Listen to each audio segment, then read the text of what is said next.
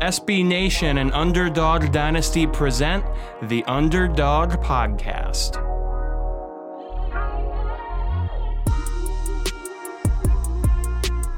Sunbelt fans, welcome in to another edition of the Underdog Dynasty Sunbelt Podcast. My name is Matt Miguez, Louisiana writer, and I am joined by my co host, Mr. Brian Stone, our Georgia Southern writer. Brian, what's going on, man?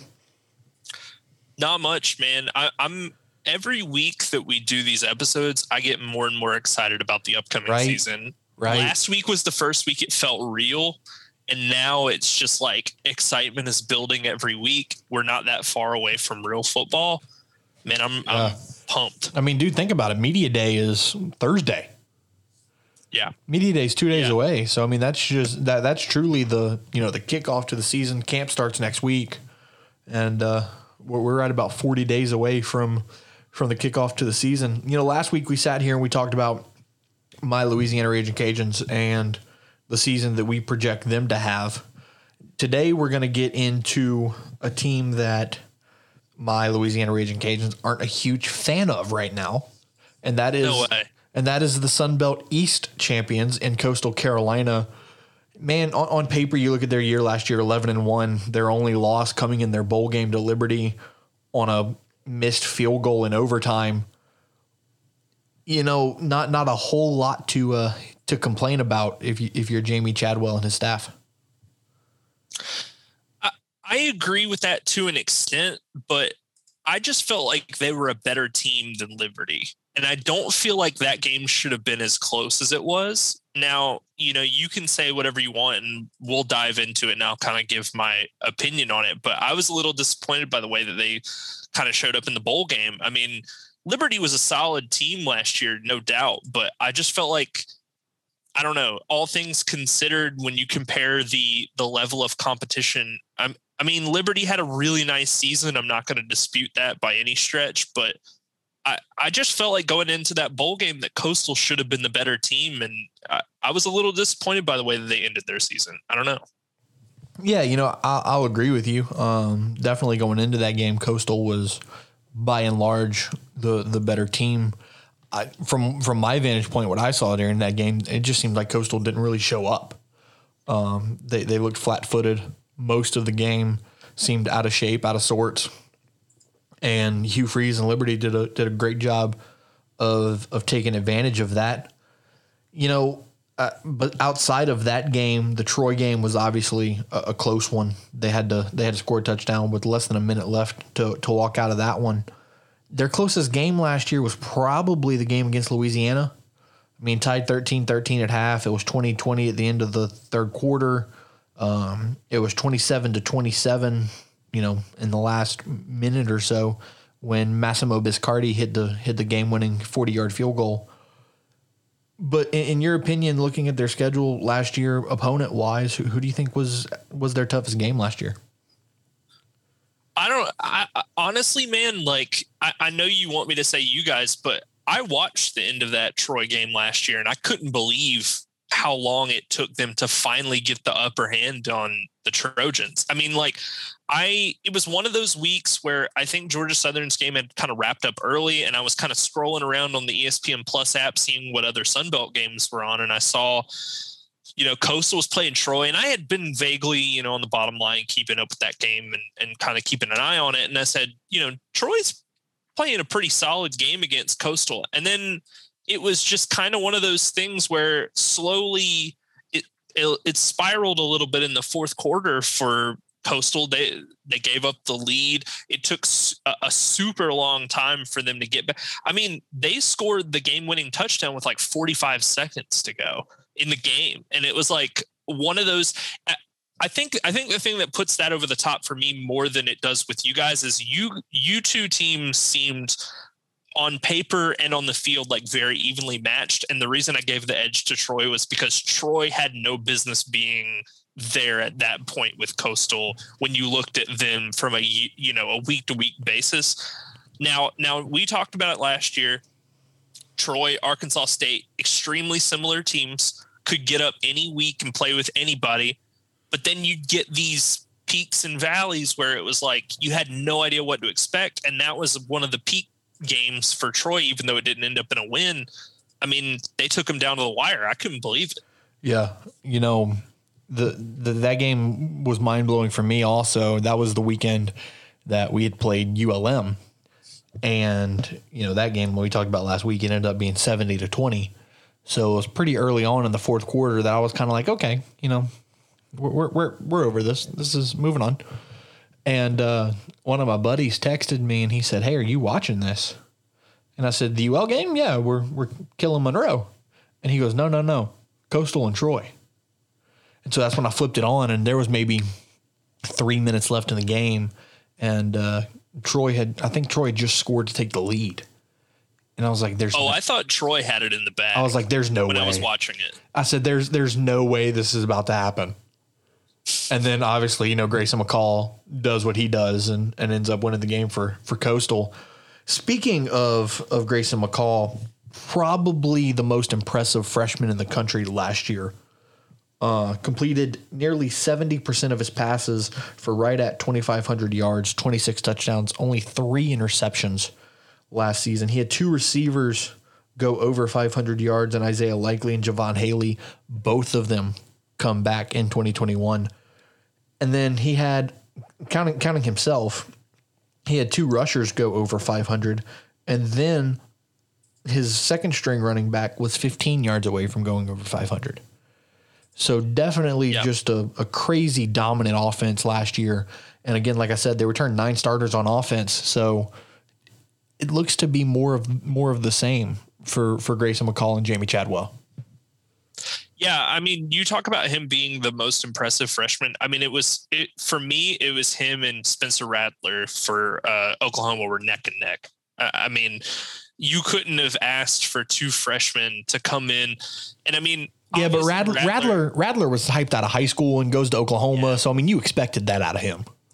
but but uh, the only thing I would cite is like level of competition. I guess with Rattler is the main difference. But I mean, to do each what they did at their own respective levels of college football was amazing. I mean, I I think we talked about it going into last year. Like, if someone goes back and listens to our Coastal Carolina preview for 2020, I think we were kind of unsure as to who the, even the quarterback was going to be. Like, I, We were I we were very unsure. because they had done this whole thing where they had rotated quarterbacks the year before and it was Fred Payton and it was you know someone else who had come in and played for a little bit. And and man Grayson McCall just came in and I couldn't have been more impressed with the season he turned in. You know 26 touchdowns 3 interceptions throwing the ball. I mean I I knew from reading, you know, some previews around Coastal that he he was pretty good with his legs, like he was pretty athletic and mobile. Right. I didn't expect him to be as polished of a passer as he was at the college level as a as a freshman. Right. And you know, I remember last year, it, was about a month or so before the season when we when we talked about Coastal, and you know, it was very much still up in the air. But I remember saying, "Look out for Grayson McCall." I mean, he he was a freshman that their coaching staff was high on, felt like he could contribute in a big way. He ended Yeah. up winning the job, and then, I mean, the rest is history from there, as everybody knows. But and and and you know, as as much as it, it pains me to say this as a Louisiana fan, I think that it's just going to continue in, in 2021. I mean, they're going to be they're going to be a wrecking machine this year, man. And then you know, a, Th- Phil Steele is kind of known as the the football god. You know, the the 350 page preview magazine that comes out every year. He, one of the things he does is he ranks the schedule in terms of difficulty. Coastal Carolina has the easiest schedule in college football. Number 128. If if if they needed anything else, it was definitely an easier. Let's let, let, let's play let's play the game. Let's go in order of their schedule and you'll you'll tell me win or loss. The Citadel, That's a win. Kansas, I have to project that as a win. They beat him last year. Les Miles got caught up in all that I'm crap. I, I'm going to call that a loss because I don't think you beat a team three times. Maybe, know, maybe man. we'll see. We'll see. I think they have a better team than Kansas does. At Buffalo, I, I don't know anything about Buffalo to be totally honest with you, so I'm just going to say that's a win by default. UMass, Oh, UMass terrible. Win, ULM win for them. At Arkansas State. Now, I will say this: I think it's a win, but it's not an easy one. I think I think one of these Arkansas State Troy games is going to be tough. Yeah. I think one of these teams is going to get up to play them the same way that Troy did last year. Now, I just don't know which one it is, but and then you go at App State. that could be. I mean, that's the toughest game on their schedule. Yeah. because they don't play Louisiana in the regular season, and they have to go to Boone to play. Then they host Troy. I, I think App upsets. them. Yeah, I mean, I, I don't I don't disagree I mean, with you. why? Why I, not? I, If I think I think App's going to win the East next year. So I mean, I don't disagree a, with you. It's a night game in Boone on ESPN two.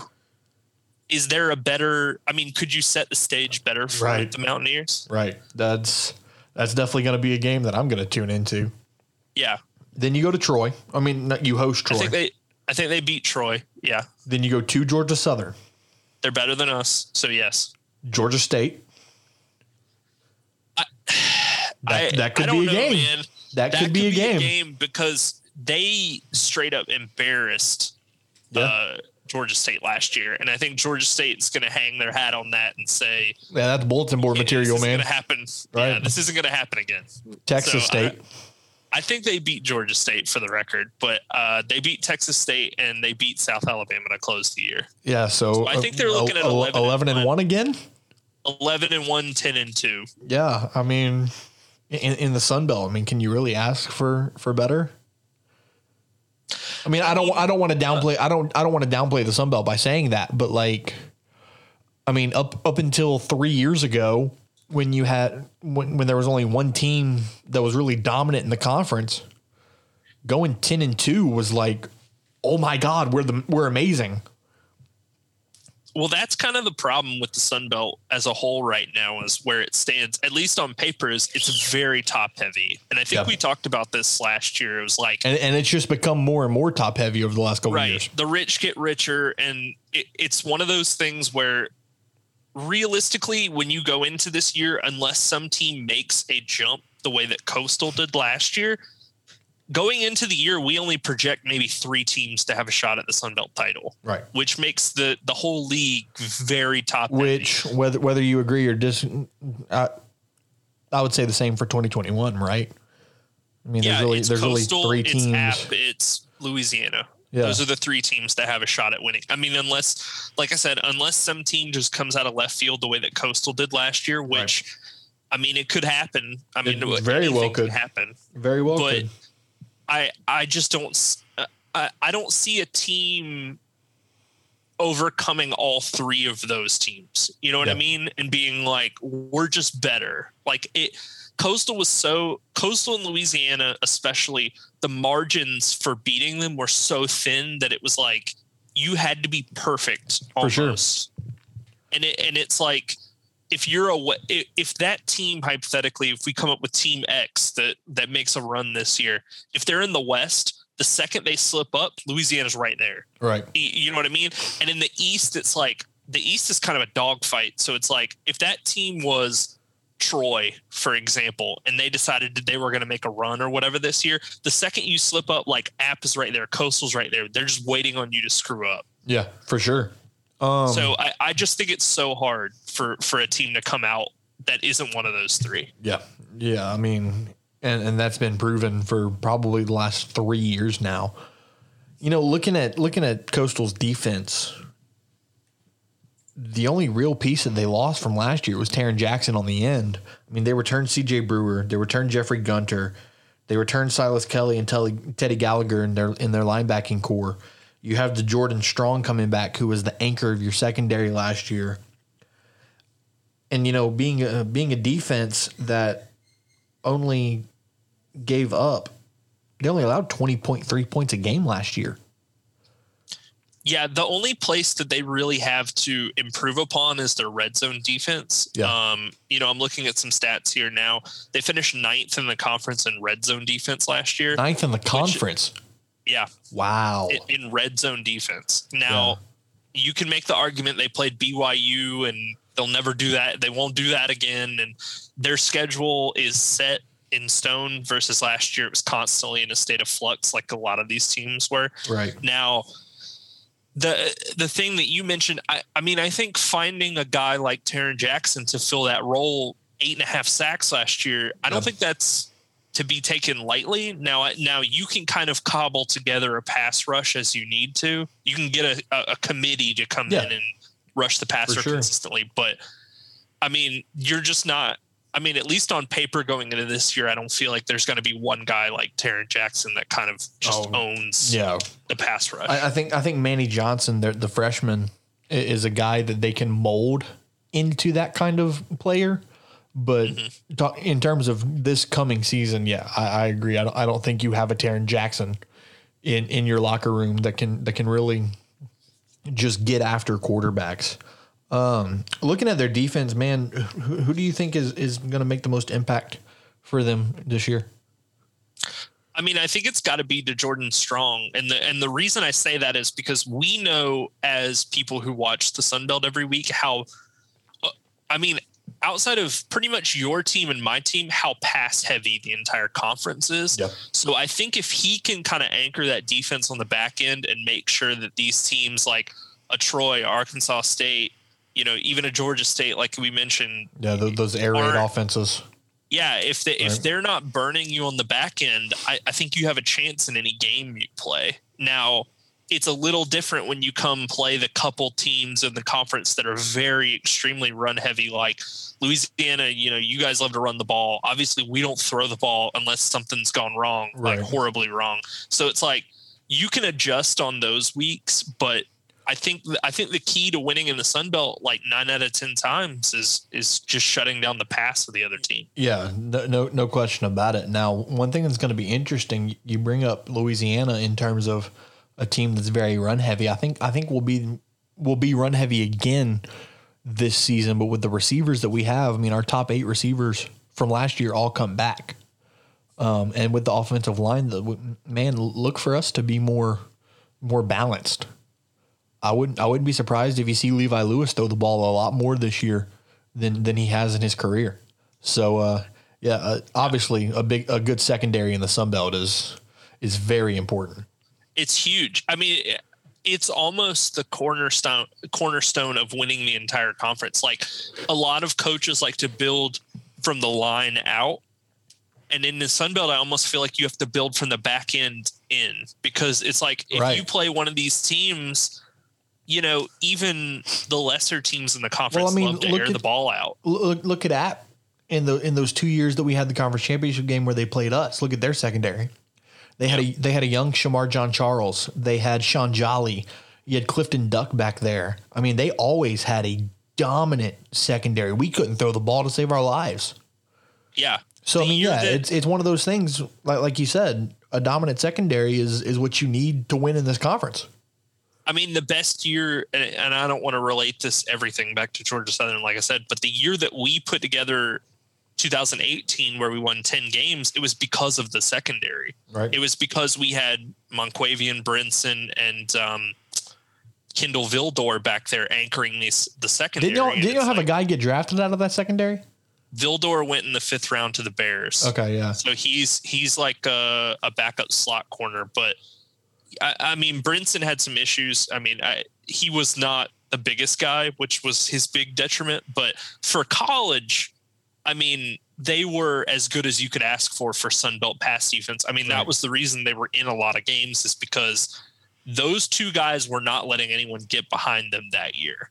Now we had issues later on with like the safety position, but that year specifically, it was backside in where it was like we start with a strong secondary and we work. We can work with maybe not as strong a set of linebackers or maybe not the best pass rusher, even the best run stoppers in the world. But if you can shut down the pass in the Sun Belt, a lot of times these teams aren't even. I mean, Arkansas State's not going to try to run the ball. Right. So, like, if it's not working, they're just going to keep throwing. Troy's kind of the same deal. Troy wants to be a little more balanced, but if they can't throw the ball, that's kind of it.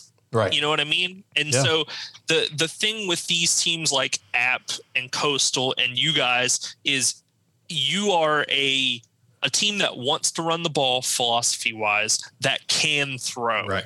versus these other teams that want to throw the ball but And can't really run. they might try to run if they're desperate but Right. they want to air it out and it, i think that's that's what makes coastal so solid is like you know last year the pass rush that we mentioned Tarron jackson the defensive backs that were so solid the They, linebacker they, they had they had you locked down whichever way you wanted to run, whichever way you wanted to play wa- them. it was Right. they allowed 20 points per game, which is tough to do in college football, you know, with all the high flying offenses that play in college football. So, I mean, you know, like we said, they they have one big loss on defense. If they can cobble together a pass rush to make up what they lost in Jackson, I mean, I like I like their chances again. I mean, I think it all comes down to the app game. You know, we, we talk about them allowing 20 points a game last year. If you look at their schedule from last year, only six teams scored 20 or more against them Kansas, Campbell, Arkansas State, Louisiana, App State, and Troy. Yeah. And four four of those six were the first four games of the year. I mean, I don't have the average margin of victory in front of me, but they had one, two, three games that were within 10 points or Yep. fewer last year, which is crazy because that means that no going down to it, uh, if you weren't, you know, Louisiana, Three of those Troy, games, three of those games were a touchdown or less. yeah, if you weren't Louisiana, Troy, or BYU, you didn't, you were, you were in a two possession game with them last Yep. year. Which basically at the end made it impossible to to beat them. Right. So it's like if they just keep that momentum up going into this year on defense, especially, I mean, I think it's going to be tough even for the good teams on their schedule, like App, to beat them because it's like, what do you have that they haven't seen? Right. Yeah. I mean, App would have to be do something revolutionary on offense, and I feel like that's kind of the problem with a lot of these teams they play is like they're not willing to do the things that go outside the comfort zone. Like I know for a fact that we are not going to throw the ball against them. no. So if we can't run the ball, game's over. Right. Like essentially is what it is. So so right. I mean, which which do do you? I'm, I'm glad you brought that up. Let's talk about it. You know, talking about one dimensional programs because let's be honest, Georgia Southern incredibly one dimensional. If you don't have success with the option, you're in you're in big trouble. Um, do do you? How much of a problem do you think that is, especially in a conference like the Sun Belt? Well, I mean, like I said, the Sun Belt is a contrast of extremes with with how you deal with offenses. Like Georgia Southern is here on one end of the spectrum where we're not throwing the ball unless we're down two plus scores Right. late in a game. And then you get teams, like I said, on the other end, like an Arkansas State, where it's like, we don't know if we can run the ball. Like late in games, we might be throwing bubble screens to like kill the clock because we don't know if we can literally run the ball or not. So it's, I, I mean, you, you're going to run the gamut every week when you're in the Sun Belt. Your defense has to be ready for everything. And that was the thing about Coastal that was so dangerous, which was like they were ready for whatever. Right. You wanted to throw it, they were there. You wanted to run it, they'll, they'll stack nine guys in the box and play man to man and one high safety. I mean, Right. so I mean, uh, I mean, what do you do against a defense that's that flexible in what they can do? Pray. I mean, you Say- have to say- say have some- to say pray. prayers. You have to you have to do what Liberty did, which is like you have to have a, a, a guy at quarterback that's athletic who can get out in space and make things Just happen. make plays. Yeah. Yeah, and like break people's assignments. God, and- dude, Malik Malik. Willis. He that kid is phenomenal.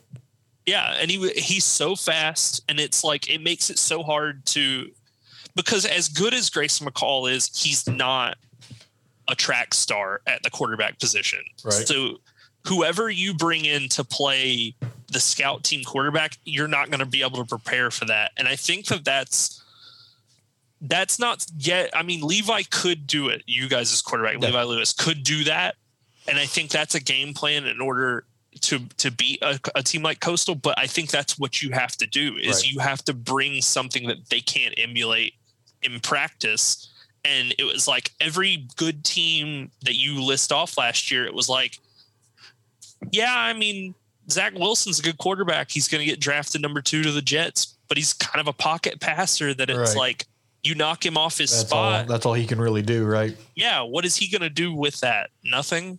I mean, he's not he's not that great of a scrambler. Okay. Yeah, you know, so obviously talking about Coastal Carolina, we, we talked about their offense, we talked about their defense. Let's get into their coaching staff, especially Jamey Chadwell. Uh, the man won numerous coaches coach of the year awards last year. It's going to be his fourth year, I believe, at Coastal Carolina. Do you think it's his last one? I think it depends on what high profile openings come up. Um, once we sort of get into the season, what teams are looking at their head coach like you've got one foot out the door, you need to impress us. Right. You know, when you look at a team, the the team that immediately comes to mind for some reason, and I think it's because I looked at them on another on a Liberty schedule is like Virginia Tech. Like, if you're looking at a, a coach like Justin Fuentes, who who came from Memphis and had some success there, but has not really been able to do much. Do much at of Virginia, Tech, right? It's like you've probably got him on the hot seat. I mean, the second a big opening comes up, I mean, Chadwell's got to be linked to it, Yeah. right? I mean, why I, not? I, I would say so, yeah. I mean, I think I think the coaches that are in that position are uh, Napier, like you got, you know. Uh, I, I mean, I We're, think, we're, I think we're in that position every year. yeah. I mean, I think, I think uh, going through the openings that came up last year, like South Carolina was foolish to to pass over Napier because I think anytime you pass over a guy that has head coaching experience like Chadwell or Napier or whatever, you're kind of making a mistake because you're kind of throwing someone in who's not really done it before and you're just hoping that it works versus Right. watching a guy at a, at a previous program say, you know, this guy has the track record. I've seen him do it. Now it, would be against a different level of Of competition. competition, but, right. But, But if we can get that to translate, you know he knows how to win, right? Yeah. So I, I mean, I think there's a lot of these FBS teams that play in the Power Five that have guys or are coaching that is one foot out the door, and it's like if Right. we start slow, I mean, Justin Fuentes can be a, gone. Could be if gone they halfway through the year. 4. Right. If they start zero and four, he could be gone week five. Yeah. I mean, what what has he done to like earn that? Right. You know what I mean? Or, Yeah, for or, sure. or any anybody like that. So it's like I think Chadwell and Napier are are prime candidates to kind of be pruned by these bigger programs. Yay. I love dealing with the stress of of of that. Listen, man, these are champagne problems. You you haven't you like haven't lived until you've watched some bald guy tank your football program Hey. and take you from an uh, an eight a perennial eight win team to winning two games every season. Champagne for my real friends, real pain for my sham friends. But you know, man, I remember last year talk, talking about coaching changes. You know, I remember last year when, when the South Carolina job opened up, and Billy became, you know, a, a- a key a key name in that coaching search. I was like, man, there's no way. There's no way we're competing with South Carolina. And then you know, I hear I hear Well, the, it, it, sounded like South Carolina was what got in the way of South Carolina. Well, right, hiring because what happened was we go up to Myrtle Beach for the conference championship game, and, and Napier Napier planned it perfectly. On the travel back to Lafayette, he met with I mean with South Carolina officials in the Atlanta airport, Mm-hmm. and the next thing you know, he withdraws his name. So something in that interview process went wrong. And then Auburn opens mean, up. I mean, I can give you my opinion on what went wrong. Well- is that their athletic director's Right. dumb Right. and doesn't know what he's doing because he was a baseball coach that got promoted to athletic director. Right. I mean, the the last thing you want to do. Now, the Auburn job, I feel like uh, you mentioned it. I feel like what they were doing was looking for. I don't want. I'm not trying to be mean when I say this, but like a step up from where a Louisiana or a For sure. coastal is, because sure. Boise has the has those years behind them of being a, a, a pesky P, uh, a group of five team that can compete and play with these bigger schools. Right. And it doesn't matter that you know the coach that made them what they are today isn't there any longer. You know what I mean? Right. Like it doesn't matter that the guy that took over a couple years ago, Boise wanted gone regardless and was happy to see him out the door from what I understand. You know, so it is what it is. Um, well, you, you know, know, they- the, they- the thing the they thing ended up taking the Boise coach and that's fine. the thing the thing that got interesting with Auburn is that Napier was actually offered the position by Auburn. Um, I I talked to a guy at Auburn, um, and I I imagine that this is public information by now, but uh, it was it was a five year deal at six million dollars a year, It's tough to turn down. and Napier Napier turned it down strictly on the f- basis of he likes his administration at Louisiana. Because Auburn Auburn is well known for having an administration that hey you you do things our way Outside influences right too You- what I've right heard. Booster, a lot of booster boosters crap yeah. goes on. You, you do you do things our way and the boosters way and that's not the way Billy Napier's going to operate Well, and, and that's the other thing about you know going back to Chadwell with Coastal is like I could see him. It, I mean, if he turns in another great year this year, I could see him kind of sitting back and being like, "I'm going to let the teams Yeah, come to me." why- why leave? Yeah, and be like, "I'm waiting for the right opening at the right program right that wants to do things my way." Well, you know, one thing one thing that's going to be interesting is with the college football playoff expanding to 12 teams, you have to think that that's going to open the door for a G5 team to have a spot in the playoff.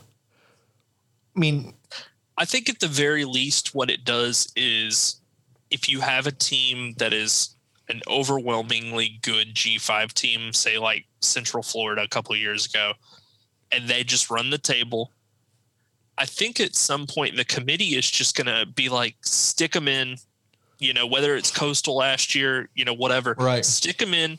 It, listen, if they get crushed by Alabama, so be it. Like that's what people wanted to see. right. But then, but then, if it goes the other way and they keep it tight, or or they even upset one of those quality teams, I mean, Then you have a gold mine. right? you have a gold mine. So my my thinking is is it has to it you know how they do now the top G5 team gets into your 6 bid. Right. I would imagine one of those 12 spots is going to be for the top G5 team. Like I would just So I feel like it'd be crazy not to. here's my question. Like, let's say for the sake of argument that Coastal plays Louisiana in the um, Sun Belt title game, and they actually play this time. Right. Um, do you think the winner of that game is going to the college football playoff? It would have to depend on on two things. Number one, it would have to depend on what either team has done with their season. And then secondly, it would have to depend on what happened in the American. Yeah. Because I mean, yeah, you could have you could have a, a twelve and zero Coastal Carolina again, win the conference championship, but if you've got an eleven and one Cincinnati where their only loss is to you know Georgia, mm-hmm. the committee's putting Cincinnati Right. one hundred percent hands down, No. I and then and then. Co- Coastal would get the New Year's Six bid. Well, let's say for the sake of argument, then both Louisiana and Coastal somehow turn in the same exact records as they had last year. And Cincinnati or Memphis or whoever it is Right. out of the American regresses and the whole conference is like the top of the conference Then- is like nine and three, eight and four. Then yeah, Do you think the winner of that Yeah. game moves on? I do. Okay. I mean, because because Yeah. right right now right now I think the way it is is that you've got you've got the American and you've got the Sun Belt, and in, in my opinion, I think those are the top two G five conferences right now. Um, because the Mountain West, I mean, let's be honest, the Mountain West the last ten years has been Boise Boise State's show to run. Um, And we'll see what that what that new coach comes in and does. Right. Apparently, he's Boise State alum. Was the Oregon, I believe, offensive line coach. I Really? mean, Yeah, like he's he, uh, from what I understood, and this is only through like the college football subreddit. Right. Um, the people that are Boise State lifers love the fact that Harsin is gone and that they got him to come be the new. coach. Interesting. Interesting. Like they love it. Apparently, they did not like Harsin, from what I understand. I don't see how you dislike the guy. All he, all he like did, all he did was win. Oh, I think yeah, it's personality. I, I could see that. But no, get, getting back, getting back to my point. Uh, the Mountain West is Boise State show to run. Coosa has been Florida Atlantic for you know a while now. and they're they're coasting off those Lane Kiffin fumes. Right. I, I don't want to disrespect the MAC, but I mean they've been a weak conference for forever. Yeah, they don't have that team that can kind of step up and So I mean, if you if you ask me right now, the top two conferences in the G five, it's the Sun Belt and the American. yeah. Um, so yeah, like like you said, the hypothetical if the American kind of regresses where their champions nine and three, eight and four, and Louisiana or Coastal's eleven and one, maybe even twelve and zero, yeah, no no question, the the Sun Belt champ gets that spot in the playoff. I'm gonna go ahead and drop the hot take then. Sun Belt champ goes to the playoff, top twelve teams. Interesting. I'm gonna go ahead and do it because like what the the only thing that stands in my way is like Cincinnati. Could you could you imagine George? Yeah, and, and you see that that that kind of lead, leads me back to my original point. You you were talking about Chadwell letting the teams come to him. You know, if you're Chadwell or Billy Napier with this playoff, I mean, why, why would you leave? Because because you have Well, it out, out- outside of playing for a big name, but like think think about it, and and I'll say it from from Louisiana's perspective. You're getting a brand new stadium. The university just doubled your salary. You're getting a top 75 recruiting class this season. And to top it all off, starting in 2023, if you win your conference, you have a, I'd say at least a 40% chance of making the playoff. I mean, to just to play devil's advocate, like I I don't know how much You- you like to do that. in. Yeah, I mean to play into people like Chadwell and Napier's decisions. I think to play devil's advocate, you would say like, I, so I I just want to play devil's advocate from where we were. Um, what I'll say is, I think if you're someone like a Napier or a Chadwell, I honestly think that you take a very stark look at your program, whether it be Louisiana Coastal. And I think when these bigger teams come calling, you sit there and go, do I actually have the opportunity to win a national championship at this program? I think is the the overwhelming point that will always come back into these people's heads because, you know, unlike the FCS, not every team has a shot not not truly because once you step up and play big boy football with the FBS, you're competing with the Nick Sabans of the world, mm. you know, Dabo Swinney. Dabo Swinney every year, and it's like I I don't honestly think, and I mean this may be Sunbelt heresy for some people, or you know most people might just nod their head and go, yeah, you're kind of right, but. I don't honestly think that these guys have a shot to win a national title at these schools. So I think that you can look at money, you can look at the stadium, whatever it may be. I think that deep down, some of these coaches are like, I have a shot to go to a school where I can recruit for a chance to win a national title, where I don't have that at a Sunbelt team, which is not a, an offense to any Sunbelt team. They're just there's nobody in the conference right now that's in that position. Right. is what I mean. Right. And and I don't I don't disagree with you. Um that that would definitely be the the only reason I, I could see that that a guy like Napier or Chadwell could go to a bigger program. Um and, and obviously that's a that's a humongous like- reason. here here's an example like look at where north carolina was five years ago and look at where they are now with mack brown For sure. They're And they're they're not not, saying that they're in a national title conversation. and none of these coaches are to my knowledge on the same level as mack brown because mack brown obviously has done it at texas and sure. has that experience but like that's how fast things can turn around at a I mean, God, look at power look at, five program Look at Coastal. Dude, all they needed was a quarterback. Right. They went from five and seven in 2019 to 11 and one. That that is still the most impressive coaching job I think I saw last. I, I mean, Yeah, for is sure. There, There- there- would be there's there's a second reason place? there's a reason Chadwell won so many Coach of the Year awards. There's you know, there's I, a reason I for had that. doubts. I, I mean, I'm going to be totally honest because, like, I've I'm I was wrong. You know, he was in the running for our coaching job back in I think it was 2014. has, has it been No, that long? 2014 when he was in when he was at Charleston Southern. Has Lunsford been there that long? No, this was Okay. Tyson Summers getting hired. Okay. Like the, he he was in the coaching. Like they were talking about him potentially interviewing for the opening back when before Summers got hired. So Right. this was two coaches ago.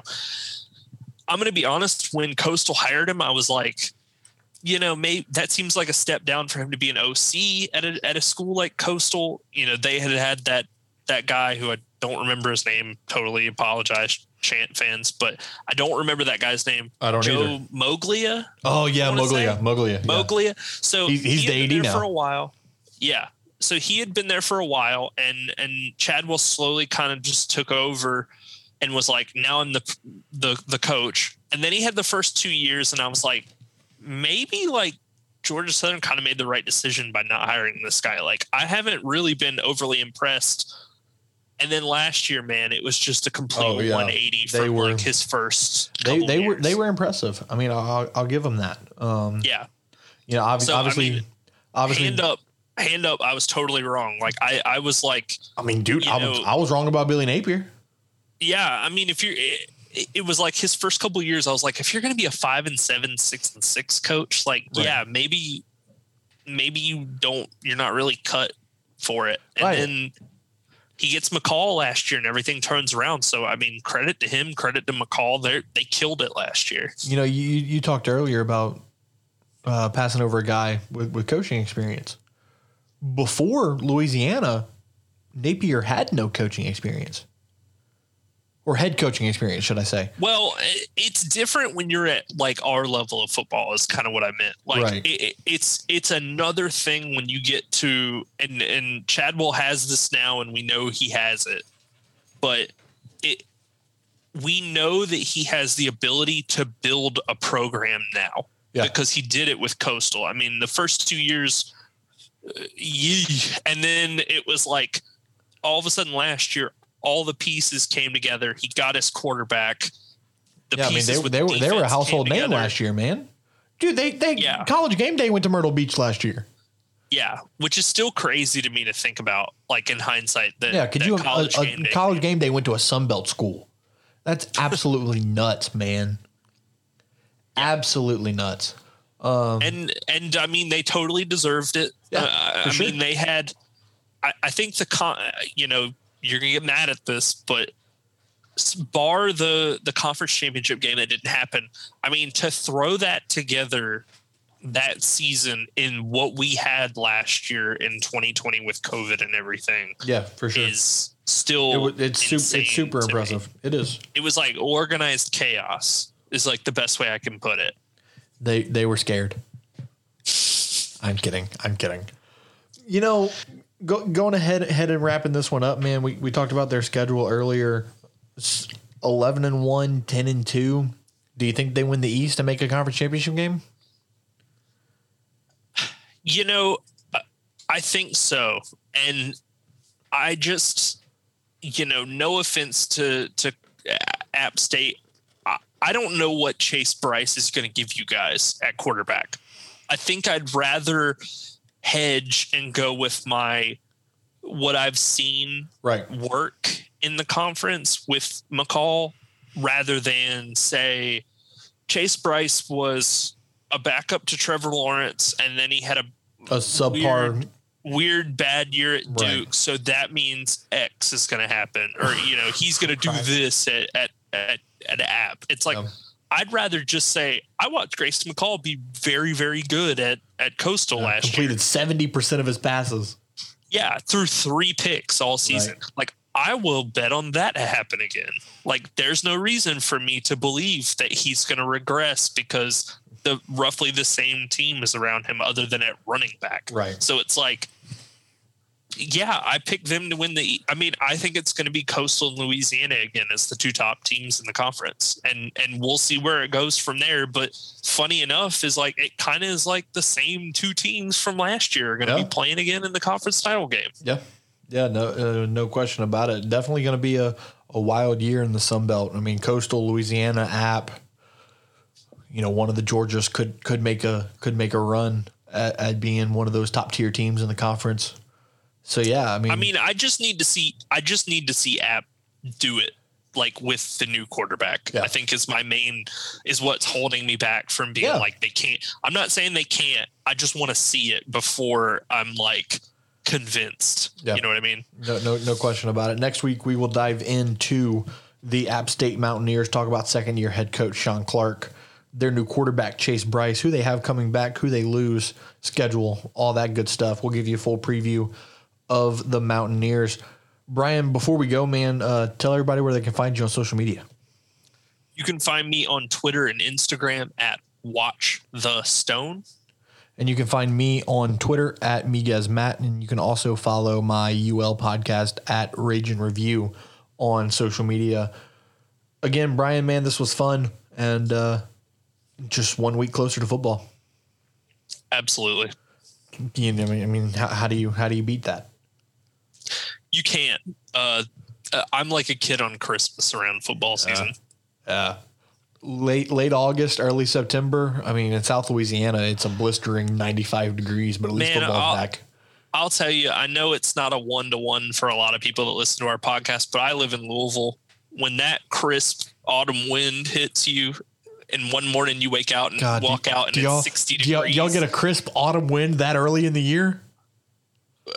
I would say like mid September. Oh my god. It, you walk out and you go, whew, I need a jacket today. Bro, That's I don't I don't break out the jacket till mid October. yeah, man, I'm I'm bundled by The, October. the, the, the, the first the first four games in September, I'm showing up in a polo and shorts. and when I lived still in sweating. Georgia, when I lived in Georgia, I was the exact same way. But now, like I said, I live in Kentucky. It's it's horse country, man. It's Right. You know, we true fall, crisp autumn autumn wind hits you. It's it hits different, Well, as damn. the kids say. I need I need that I need that life. Because I, you know, it's funny. You you live in a place for so long. I've lived in Louisiana, you know, my entire life. I turned 24 this year, and you think you think you get used to it, right? Like you go through it every summer. You think you're going to get used mm-hmm. to it. You don't. You don't. Ni- felt the- I 95, the same 95 still hurts. I felt I felt the same way. Um, football never felt like football to me until it got Halfway down through the year. until it got to the low 80s in the highs, and Yeah. then I was like, huh, like I'm not dying Right. of heat. Right. but now it, for me like it's just like man like And then and then, and then and then by November you're breaking out the, the hoodies and you know oh by november i'm wearing like boots oh, oh god. I, I don't I don't own I don't own november I don't own winter boots because I don't need have to. to. There's no point. If if, if, if if it snows down here, we shut down for a week. no it snowed it snowed last year and there was an ice storm and like nothing Right. changed Oh no! Every, in in Louisiana, if white stuff falls to the ground, everything's closed. Everything. well that's well that's how it was in georgia but i'm telling you man it's it's like it's it's insane.